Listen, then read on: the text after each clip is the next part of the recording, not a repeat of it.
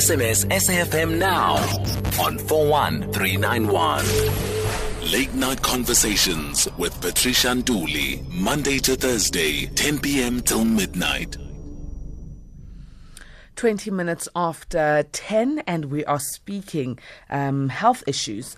We see that as the malaria season begins in the southern part of Africa, uh, we need to be very, very aware of some of the complications and, uh, and, and then the picture that COVID 19 has painted when it comes to communicable diseases. I'd like to welcome our A team guest, Jaishree Raman, who's affiliated with the Center for Emerging Zoonotic and Parasitic Diseases, National National Institute for Communicable Diseases, Wits Research Institute of for Malaria, University of the Witwatersrand, and also UP Institute for Sustainable Malaria Control at the University of Pretoria. Thank you very much for joining us, Jaishree. How are you this evening? Thank you, and hope you're fine. I'm good, thank you very much for asking. Now, we are aware that uh, South Africa as a whole, our, our, malaria issue is not that much rife, but we do have areas that are hotspots for malaria. Could you please uh, perhaps take us through these hotspots so we are, you know, still aware that there is malaria in uh, South Africa?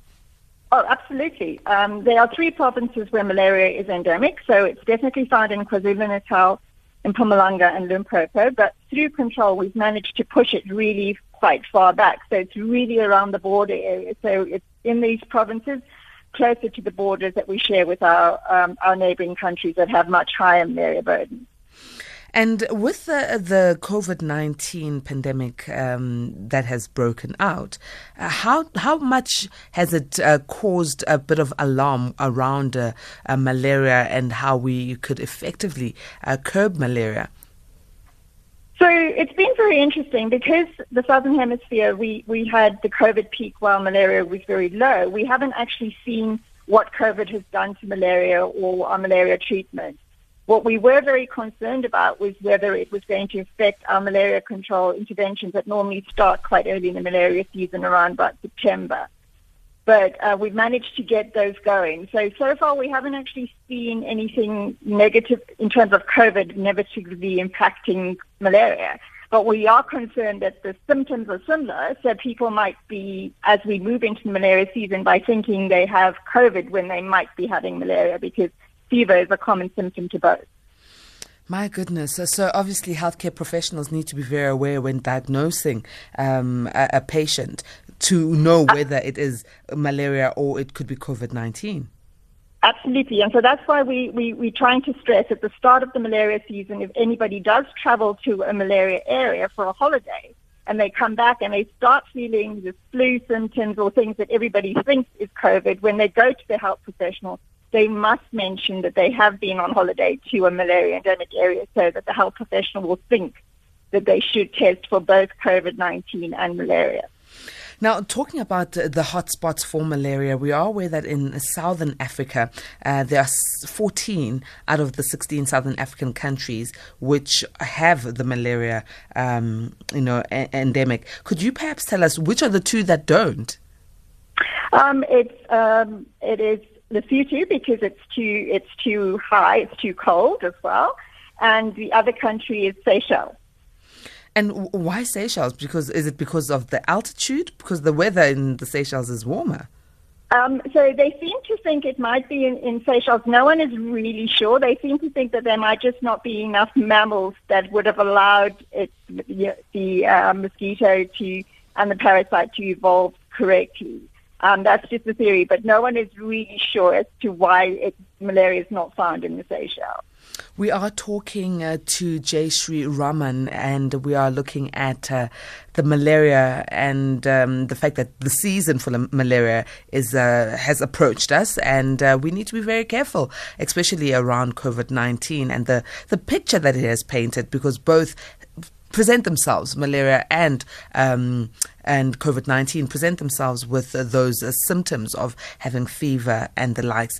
A teamers, let me remind you that we'd like to hear from you. You can dial in on 011 714 2006 or 011 714 4045. You can also WhatsApp on 06 14 104 107. For SMSs, send them to 41391. Uh, uh, Jaishree, let's look at how do we then control malaria in the times of COVID nineteen. So it, it's it's really quite quite simple, really. So if you you know you've got to make sure that you don't have standing water around, so you can allow mosquitoes to breed. Um, so that's one of the most the most important things to control it is just preventing breeding areas for the mosquito. But if you want to prevent yourself from getting um, it's quite funny because the advice is, is almost opposite to what you're going to say for COVID-19. You've got to keep your windows and, and doors shut, so you don't want fresh air to come in. You don't want the mosquitoes to come in at night. Um, and, you know, so that is quite different from what you say for COVID because you definitely want a lot more air circulating.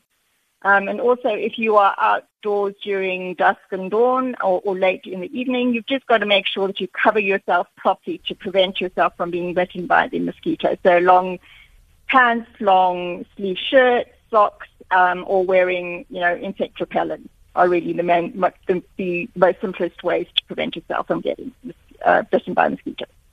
So we need to avoid getting bitten by mosquitoes at all cost, uh, but we also need to be aware of uh, things like what we wear between dusk and dawn. But I'm one of those people. If there's a, if there are mosquitoes in an area, I'm the first person to tell you because they bite me. they but you know, I'm, I'm people will say, but uh, I don't have a bite, and Patricia to you know, will have uh, bites all over. Is there a reason why mosquitoes will will be attracted to a particular blood type or a particular um, odor as opposed to another one? So there's definitely quite a few studies that have come on to say there are specific odors and there are specific blood types, but it's not very, you know, they they have shown studies, but it hasn't necessarily um, worked out to be you know mass appeal, but there definitely have been studies that there are certain odors that are much stronger and certain blood blood types that mosquitoes seem to be more attracted to, but they will bite anybody in the closest that is is closest to them. So if they have an option, if you are the first one to bite, they will bite you. You know, if they have to select, if there are a lot of people, they will go to the first one to bite uh, to, to bite them. So what? Are, go ahead. Sorry, yeah. I was just going to say there's, there there are a lot of uh, you know studies that are trying to find out what they like, but they definitely are very much attracted to carbon dioxide. So if if people are giving off a lot more carbon dioxide, um, that is going to attract uh, the mosquitoes towards them. So so that that's definitely one of the biggest signs of what attracts mosquitoes to people. Hmm. All right. And uh, I've also heard that if a person contracts malaria in a foreign country, so for instance, you're in Mozambique and you're a South African, you need to be treated in that particular country before you come back to South Africa um, because the strains are different. Is this true? No, certainly not. Um, you know, we get a lot of cases in South Africa of people that have contracted malaria in Mozambique. So it, it, it's not the strain is different what, what sometimes happens is that if you present much later at a hospital, you, you tend to get more severe malaria, um, and that has severe consequences. So the earlier that you present at a, a health facility and get tested and treated, the better your, your chances for survival. But definitely where it doesn't really matter where you contract the, the, the disease, you can be treated anywhere as long as they have a, an effective way of di- diagnosing and treating you. I am aware, Jaishree, that uh, right now the entire globe has got its eyes glued on uh, COVID 19 in terms of research, in terms of availability of medication and treatment, and the likes.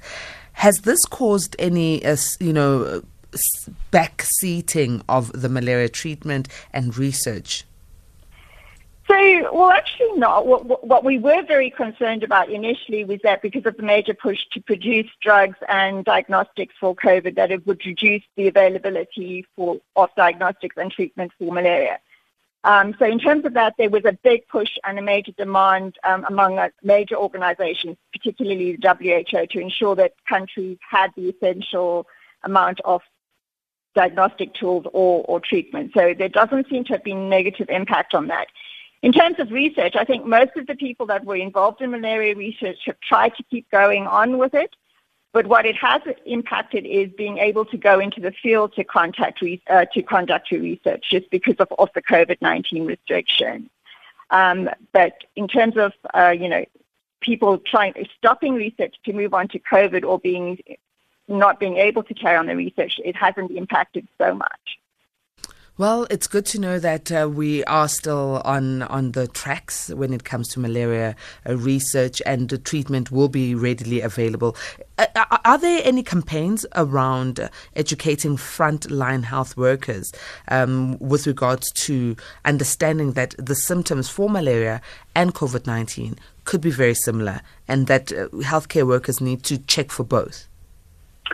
So yeah, I mean there have been definitely um, particularly now with the malaria season starting, um, there's there, have been a lot more awareness campaigns going around, and we've tried to get the message out more frequently. And we're also trying to make sure or remind healthcare workers that a number of infectious diseases that are found in Africa also present with fever. So the first thing that you see fever is not only COVID. You need to consider a lot of diseases. So I think that's a message that we're just trying to get across um, to everybody that fever does not always equal COVID there are lots of other diseases. So you need to consider a wide range of, of diseases.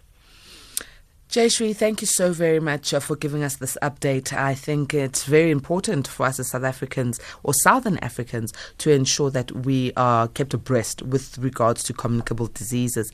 We really enjoyed uh, having you on the show. Thank you so much. Take care.